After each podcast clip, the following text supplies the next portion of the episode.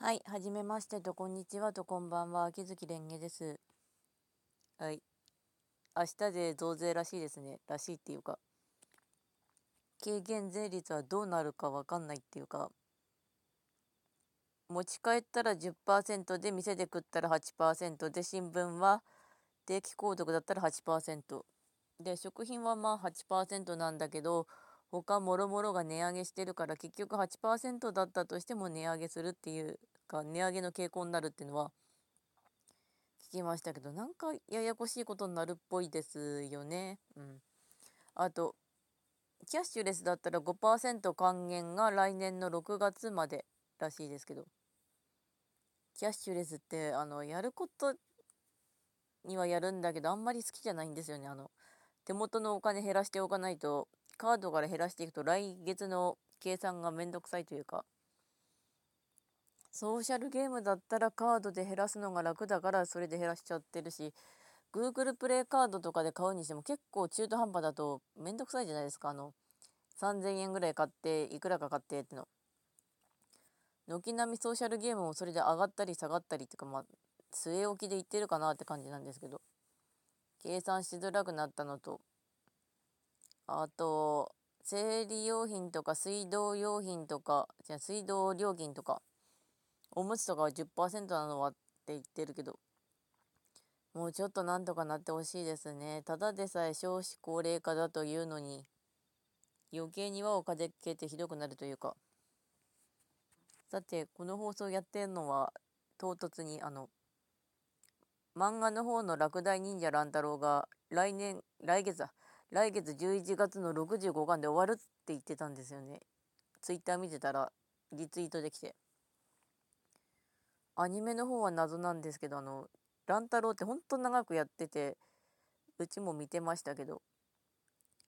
あまご先生、あまこなのかな？まあ、あまご先生にしとくけど、体調悪かったみたいだか、かや、あえっ、ー、と、かやった、えっ、ー、と、こっちの方言でこけたなんですけど、なんか、かやって、怪我したって聞いてるんで、そのせいもあるのかなってなりますけれど。乱太郎だったら土井先生ときり丸のコンビが好きですね。あの、きり丸結構好き。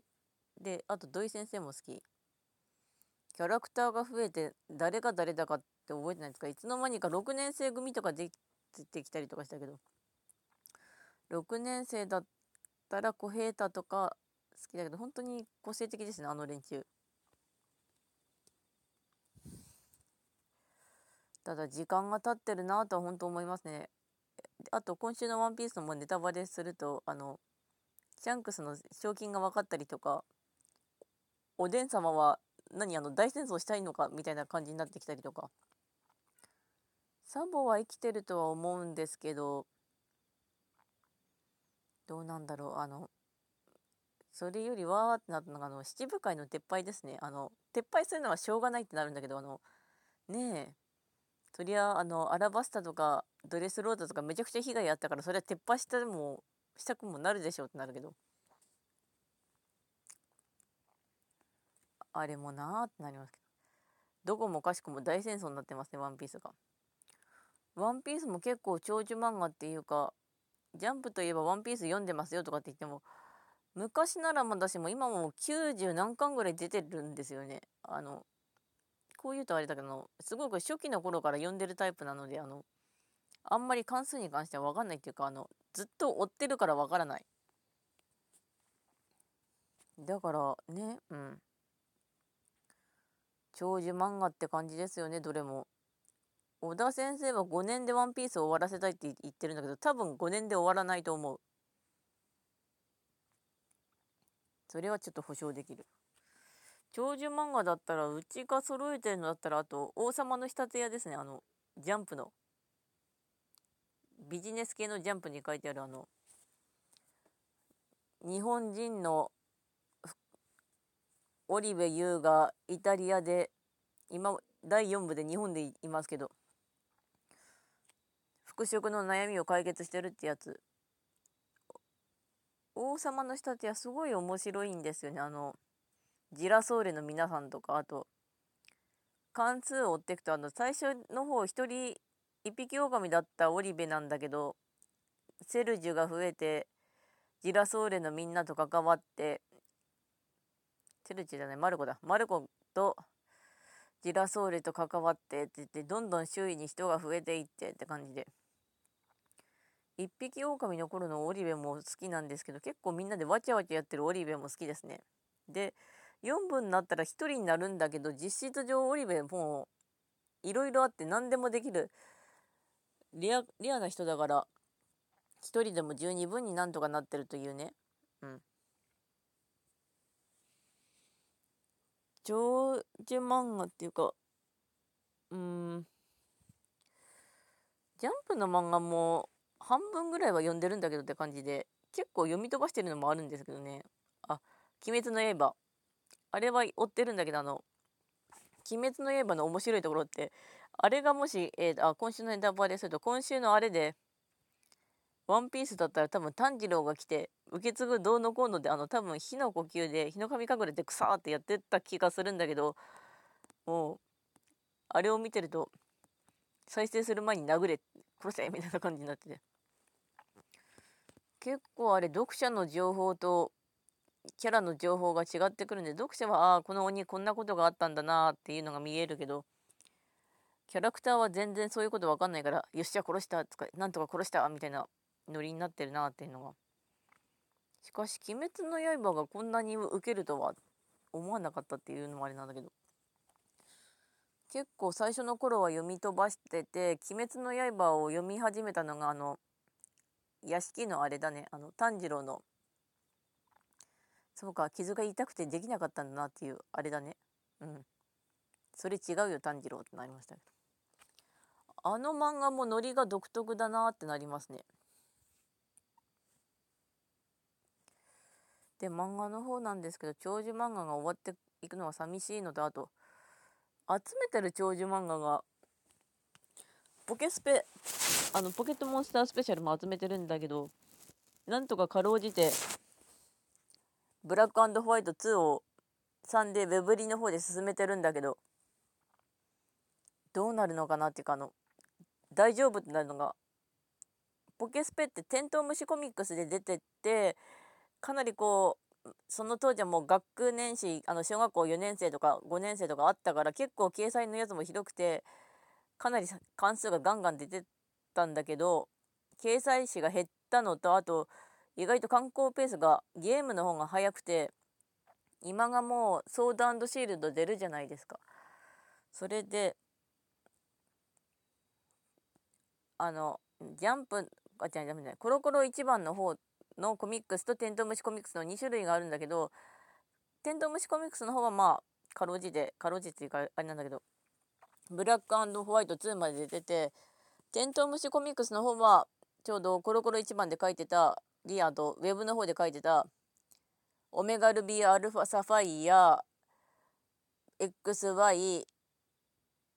サンムーンと出てるんだけど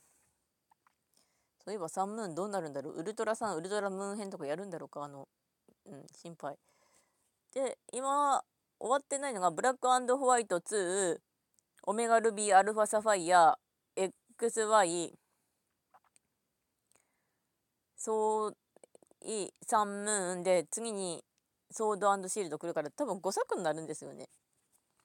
終わってないっていうのは厳密に言うとあのテントウムシコミックスに入る場合あの過失修正とストーリーが付けさせられるんだけどあの大丈夫かなってあのもうちょっとポケスペアの作者さん増やそうよってななるねうんブラック君なんとか助かったけどあの今度関数出るのいつよってなってるのがありますね。でもポケスペ見てるとやっぱ時代が来てるっていうかあの当時はほらあのゲームボーイのドンキ時代のゲームボーイだったんでストーリーも結構薄っぺらいっていうかあのとにかく想像しろみたいなとこはあったんだけどそれがゲームの容量が増えてきたからこういろいろ肉付けされていっても独自性とか出すの大変だなって思いますあの XY とかあれオチがオチだったんだけどもうちょっといいオチつけてほしかったなとか思ったりしますね。でポケスペは誰が好きかっていうかな何の辺が好きかっていうと大パプラが一番好きです。あの、すごいボーイミーツガールで、一番好き。勘違いで始まった旅が本物になってって、地方を救うっていう。どちらかっていうと、でもポケスペだったら、あの、マトさんの絵の時代の時の方が、結構良かったなっていうか、あの、結構こじんまりしてた感じ。っていうとゲームの容量の話になってくるんだけど、ポケスペも本当時代が、息が長い作品だなと思います。そういえばこれ何のトークするかって思ったんだけど、多分漫画のトークでもうちょっと潰せる感じなので、潰していこうかなとなりますが、教授漫画は集めるのも大変だけれど、あの、面白いやつは面白いっていうか、あの、追いかけるのは大変だけどってなりますね。うん。で、衝動的に始めたラジオトークですが、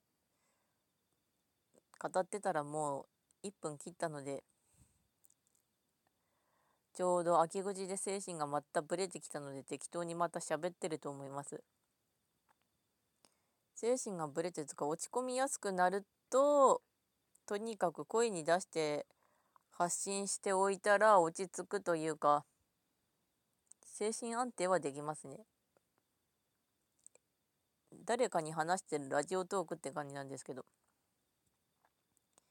さて、残り20秒ぐらいなので終わります。本日もご視聴ありがとうございました。ではまた。